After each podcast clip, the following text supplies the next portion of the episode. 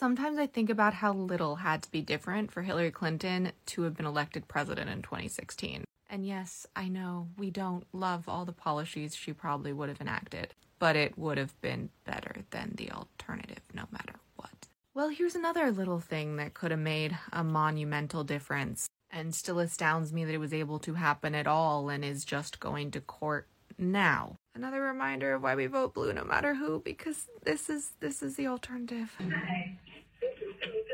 From Project fifteen ninety-nine, a civil rights organization founded by Jack Berkman and Jacob Bull. Mail-in voting sounds great, but did you know that if you vote by mail, your personal information will be part of a public database that will be used by police departments to track down old warrants, can be used by credit card companies to collect outstanding debt? The C D C is even pushing to use records for mail-in voting to track people for mandatory vaccines. Don't be finessed into giving your private information to the mail. Stay safe and beware of vote by mail. Absolutely none of that is true. That is all complete and total bullpucky. If you vote by mail, they're not coming for your credit card debts. They're not coming to give you mandatory shots. None of that is true. But in twenty twenty, excuse me, but in twenty twenty, that call went out to thousands of mostly black voters in cities across the Midwest and the Northeast. The purpose of the robocall is not hard to figure out.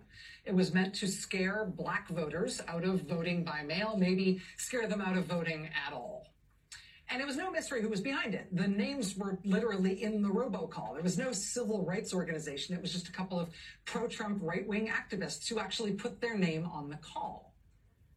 But what they did there, that was a crime. That was criminal voter suppression. And I can say that with confidence because just a few months ago, the two men who made that call pled guilty to felony charges in Ohio related to sending out those calls to voters in Cleveland.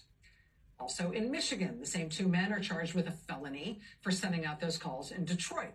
Just a couple of weeks ago, a federal judge in New York ruled that those calls violated the K K K Act by violating the civil rights of black voters. That ruling came in a civil case brought by New York Attorney General Tish James, who said she wants the two men to pay nearly three million dollars in penalties in that civil case. That would be on top of the five million dollars penalty the F C C has already proposed for them, which would be the largest fine for a robocall in U S history. That's how it's been going for those guys. For that robocall they sent out, trying to scare black voters out of casting their ballots, effectively to trick black voters out of legally voting. Well, today, new case, same idea. And it concerns, in this case, not a robocall, but images like these ones. And this is from twenty sixteen. You see there it says, avoid the line, vote from home, text Hillary to this number, vote for Hillary and be a part of history. Then down at the bottom, it says paid for by Hillary for president twenty sixteen.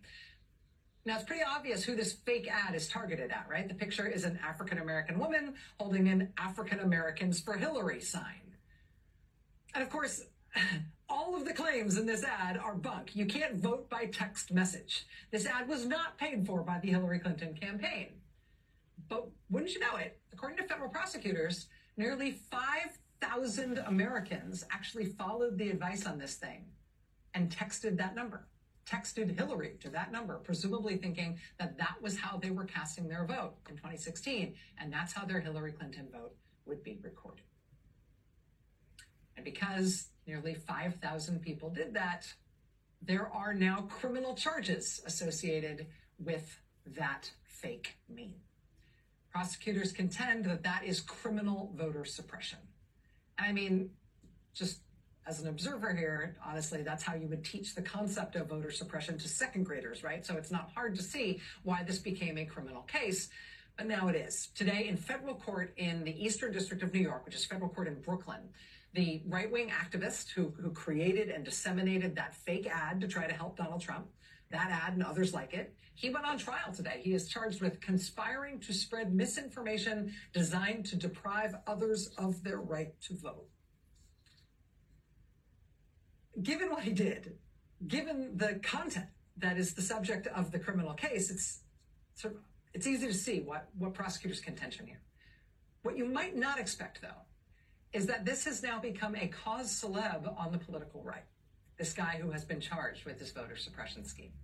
primetime hosts on the Fox News channel and Twitter's nihilist billionaire owner, Elon Musk, have been inveighing against this prosecution as if there's nothing wrong with what this guy did. One Fox News personality called this trial, this is an actual quote, the single greatest assault on free speech and human rights in this country's modern history. Opening statements began today. The defense says the defendant will be taking the stand himself during the trial. Again, trial started today. This is one to keep an eye on. Short Cast Club.